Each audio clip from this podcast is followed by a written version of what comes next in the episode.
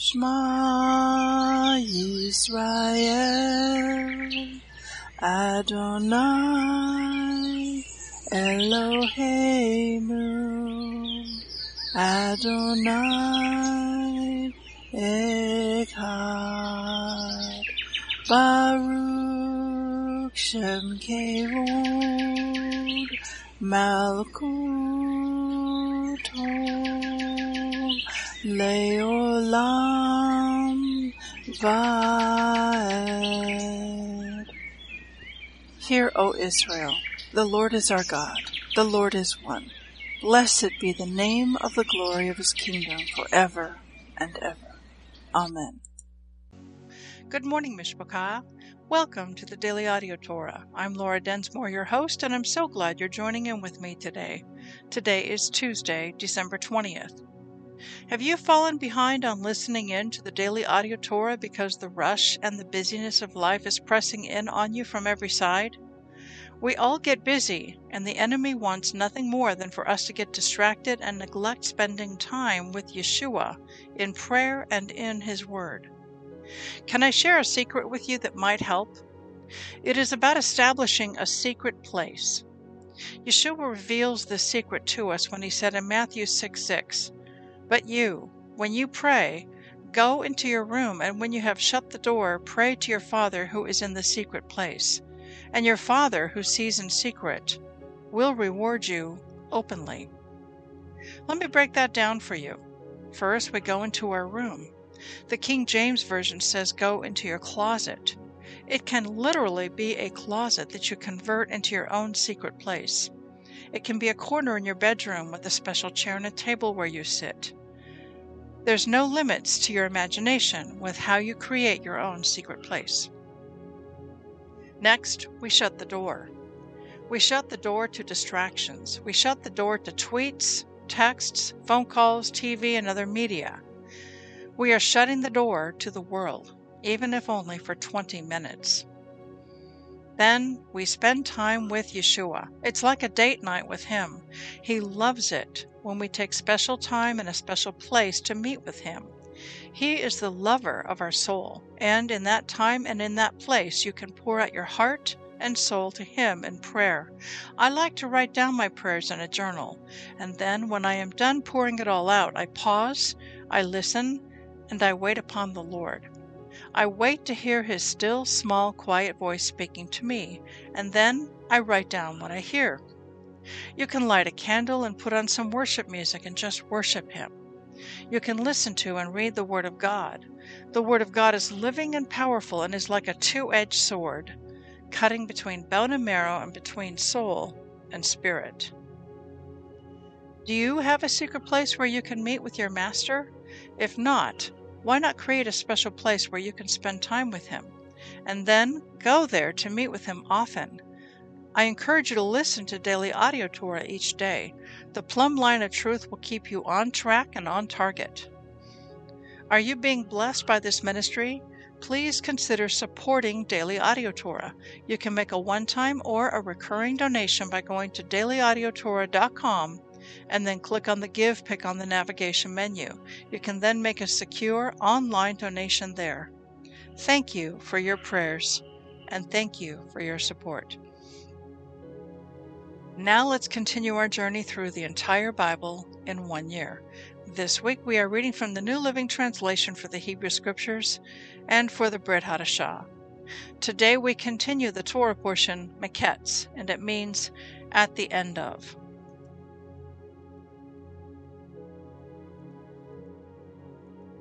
Genesis forty-one, thirty-nine to fifty-two.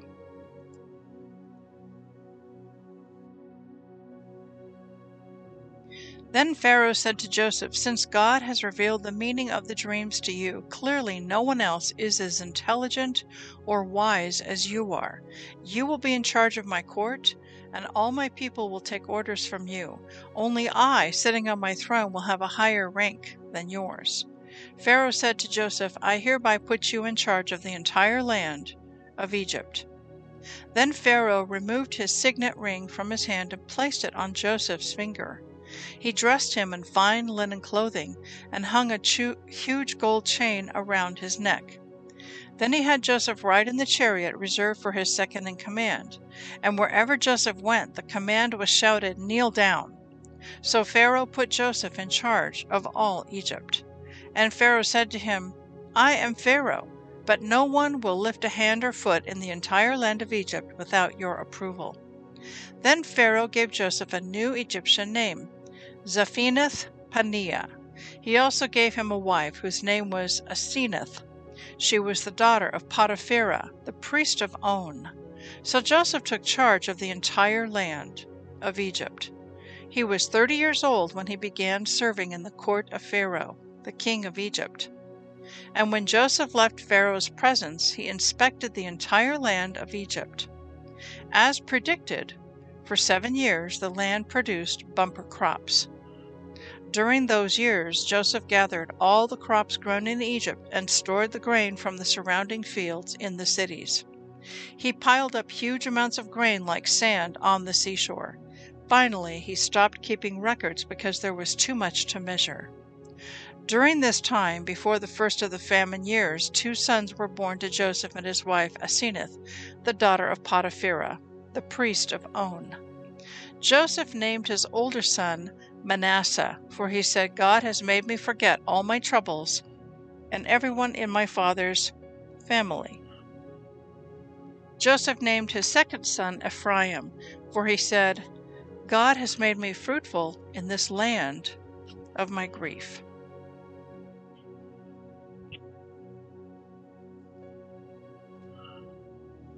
Haggai one, one to two, twenty-three.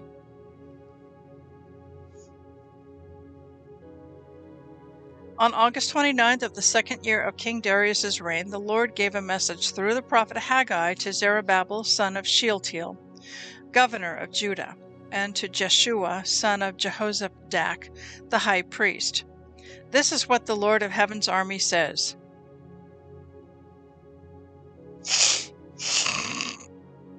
The people are saying the time has not yet come to rebuild the house of the Lord. Then the Lord sent this message through the prophet Haggai. Why are you living in luxurious houses while my house lies in ruins? This is what the Lord of Heaven's army says. Look at what's happening to you. You have planted much but harvest little. You eat but are not satisfied. You drink but are still thirsty. You put on clothes but cannot keep warm. Your wages disappear as though you were putting them in pockets filled with holes. This is what the Lord of Heaven's army says. Look at what's happening to you. Now go up into the hills, bring down timber, and rebuild my house. Then I will take pleasure in it and be honored, says the Lord. You hoped for rich harvests, but they were poor. And when you brought your harvest home, I blew it away. Why? Because my house lies in ruins, says the Lord of Heaven's armies, while all of you are busy building your own fine houses. It's because of you that the heavens withhold the dew and the earth produces no crops.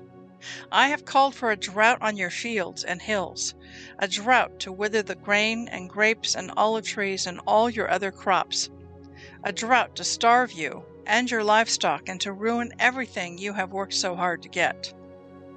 Then Zerubbabel, son of Shealtiel, and Jeshua, son of Jehozadak, the high priest, and the whole remnant of God's people began to obey the message from the Lord their God. When they heard the words of the prophet Haggai, whom the Lord their God had sent, the people feared the Lord. Then Haggai, the Lord's messenger, gave the people this message from the Lord. "I am with you," says the Lord. So the Lord sparked the enthusiasm of Zerubbabel, son of Shealtiel, governor of Judah, and the enthusiasm of Jeshua, son of Jehozadak, the high priest, and the enthusiasm of the whole remnant of God's people. They began to work on the house of their God, the Lord of Heaven's armies, on September twenty-first of the second year of King Darius's reign. Then, on October seventeenth of that same year, the Lord sent another message through the prophet Haggai.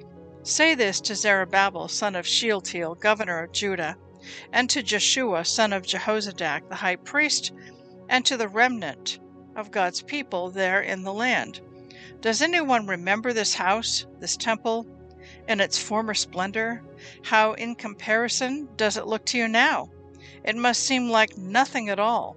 But now the Lord says, Be strong, Zerubbabel. Be strong, Jeshua, son of Jehozadak, the high priest. Be strong, all you people still left in the land. And now get to work. For I am with you, says the Lord of heaven's armies. My spirit remains among you, just as I promised when you came out of Egypt. So do not be afraid. For this is what the Lord of heaven's army says. In just a little while I will again shake the heavens and the earth, the oceans and the dry land. I will shake all the nations, and the treasures of all the nations will be brought to this temple. I will fill this place with glory, says the Lord of heaven's armies. The silver is mine, and the gold is mine, says the Lord of heaven's armies. The future glory of this temple will be greater than its past glory, says the Lord of heaven's armies. And in this place I will bring peace. I, the Lord of heaven's armies, have spoken. On December eighteenth of the second year of King Darius's reign, the Lord sent this message to the prophet Haggai. This is what the Lord of heaven's army says. Ask the priests this question about the law. If one of you is carrying some meat from a holy sacrifice in his robes, and his robe happens to brush against some bread or stew, wine or olive oil, or any other kind of food, will it also become holy? The priest replied, No. Then Haggai asked, If someone becomes ceremonially unclean by touching a dead person and then touches any of these foods, will the food be defiled? And the priest answered, Yes. Then Haggai responded, That is how it is with this people and this nation, says the Lord. Everything they do and everything they offer is defiled by their sin. Look at what was happening to you before you began to lay the foundation of the Lord's temple. When you hoped for a twenty bushel crop, you harvested only ten. When you expected to draw fifty gallons from the winepress, you found only twenty. I sent blight and mildew and hail to destroy everything you worked so hard to produce. Even so, you refuse to return it to me, says the Lord. Think about this eighteenth day of December, the day when the foundation of the Lord's temple was laid. Think carefully. I am giving you a promise now, while the seed is still in the barn. You have not yet harvested your grain, and your grapevines, fig trees, pomegranates, and olive trees have not yet produced their crops. But from this day onward, I will bless you. On that same day, December eighteenth, the Lord sent this second message to Haggai. Tell Zerubbabel, the governor of Judah, that I am about to shake the heavens and the earth. I will overthrow royal thrones and destroy the power of foreign kingdoms. I will overturn their chariots and riders. The horses will fall and their riders will kill each other. But when this happens, says the Lord of heaven's armies, I will honor you, Zerubbabel, son of Shealtiel, my servant. I will make you like a signet ring on my finger, says the Lord, for I have chosen you. I, the Lord of heaven's armies, have spoken. Revelation eleven, one to nineteen. Then I, John, was given a measuring stick, and I was told, Go and measure the temple of God and the altar, and count the number of worshippers. But do not measure the outer courtyard, for it has been turned over to the nations. They will trample the holy city for forty-two months. And I will give power to my two witnesses, and they will be clothed in burlap and will prophesy during those twelve hundred sixty days. These two prophets are the two olive trees and the two lampstands that stand before the Lord of all the earth. If anyone tries to harm them, fire flashes from their mouths and consumes their enemies. This is how anyone who tries to harm them must die.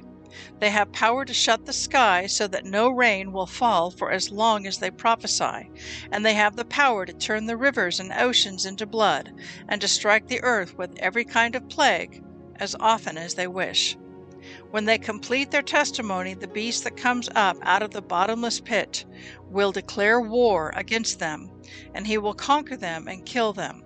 And their bodies will lie in the main street of Jerusalem, the city that is figuratively called Sodom and Egypt, the city where their Lord was crucified. And for three and a half days, all peoples, tribes, languages, and nations will stare at their bodies. No one will be allowed to bury them. All the people who belong to this world will gloat over them and give presents to each other to celebrate the death of the two prophets who had tormented them. But after three and a half days, God breathed life into them, and they stood up. Terror struck all who were staring at them. Then a loud voice from heaven called to the two prophets, "Come up here!" And they rose to heaven in a cloud, as their enemies watched. At the same time, there was a terrible earthquake that destroyed a tenth of the city. Seven thousand people died in that earthquake, and everyone else was terrified and gave glory to the God of heaven. The second terror is past, but look, the third terror is coming quickly.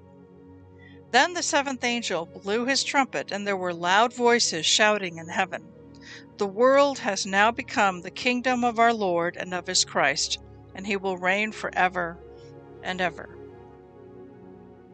The twenty-four elders sitting on their thrones before God fell with their faces to the ground and worshipped him. And they said, "We give thanks to you, Lord God, the Almighty, the one who is and who always was. For now you have assumed your great power and have begun to reign. The nations were filled with wrath, but now the time of your wrath has come. It is time to judge the dead and reward your servants, the prophets, as well as your holy people, and all who fear your name, from the least to the greatest. It is time to destroy all who have caused destruction on the earth."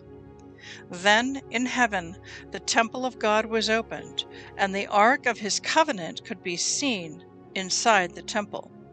Lightning flashed, thunder crashed and roared, and there was an earthquake and a terrible hailstorm.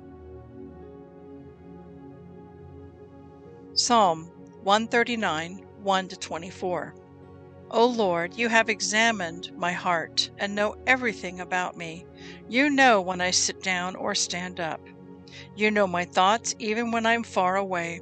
You see me when I travel and when I rest at home. You know everything I do. You know what I am going to say even before I say it, O Lord. You go before me and follow me. You place your hand of blessing on my head. Such knowledge is too wonderful for me, too great for me to understand. I can never escape from your spirit. I can never get away from your presence. If I go up to heaven, you are there.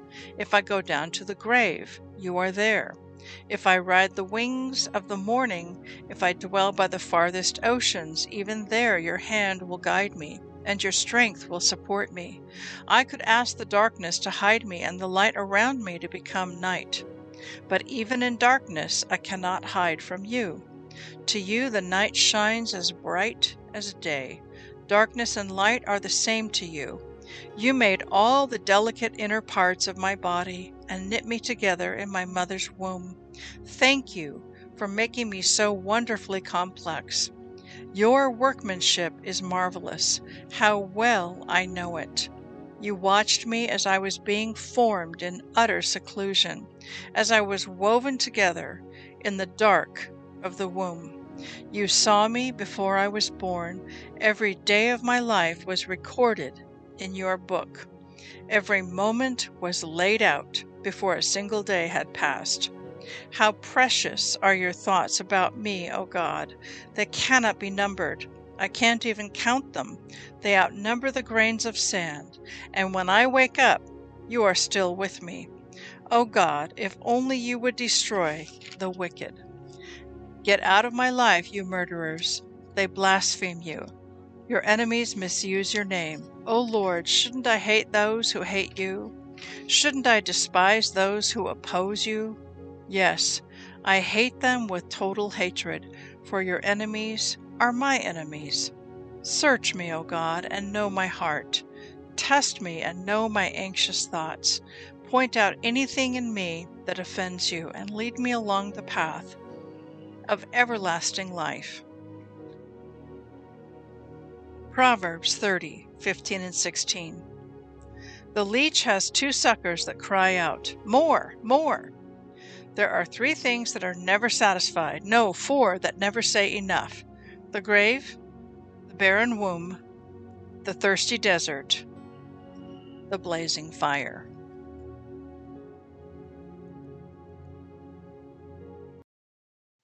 Please enjoy this beautiful worship song, Hallelujah, sung by the Exodus Road Band.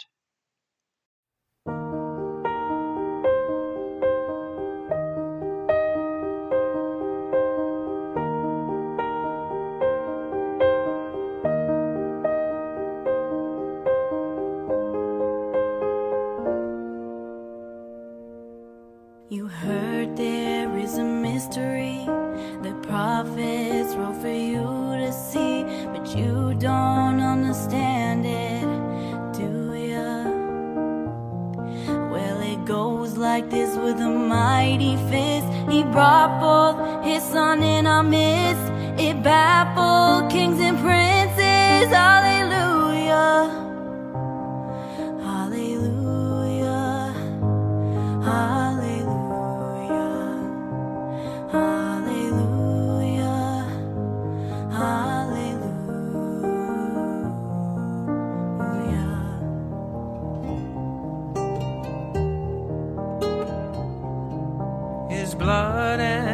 If you'll be clean, he'll wash you so your sins aren't seen. He will give his ruach to you. He'll create in you a heart of flesh. Your bones will rise, you'll beat your chest, and from your lips you'll be singing hallelujah, hallelujah, hallelujah. Hallelujah, hallelujah,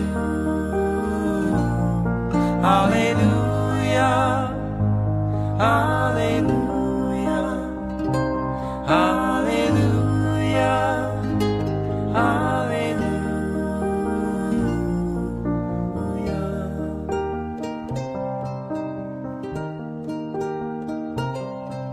You've heard there is a great army who's rising up for all to see, but you did not know it, did ya? Well, you've seen it with your own two eyes. Brother Judah is alive, and Joseph is at his side. Hallelujah, hallelujah, hallelujah.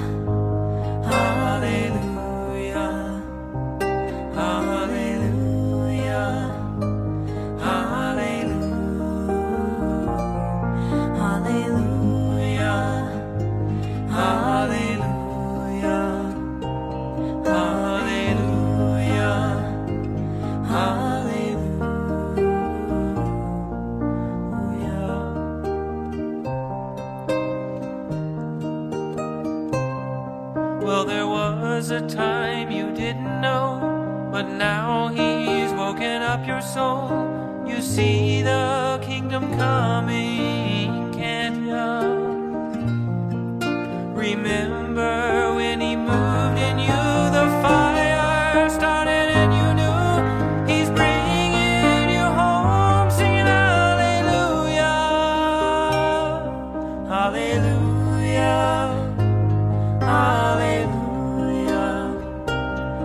Hallelujah,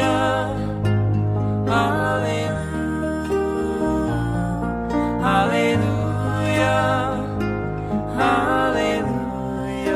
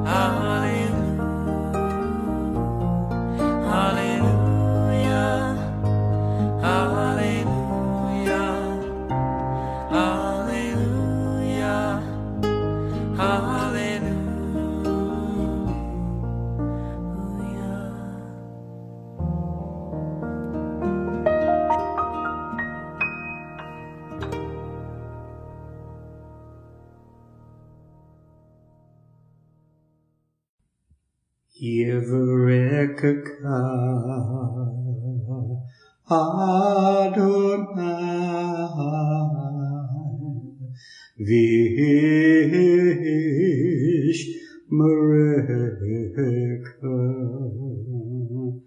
Yahya Adonai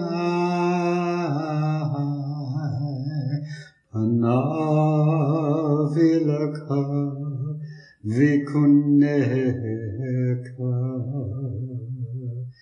Isa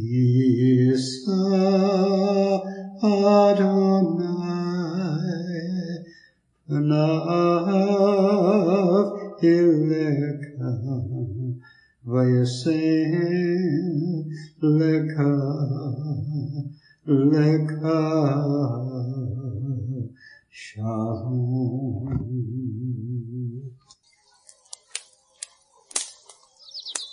The Aaronic Blessing from Numbers chapter six, twenty-four to twenty-six. Adonai bless you and keep you. Adonai make his face to shine upon you and be gracious to you. Adonai lift up his countenance upon you and give you peace.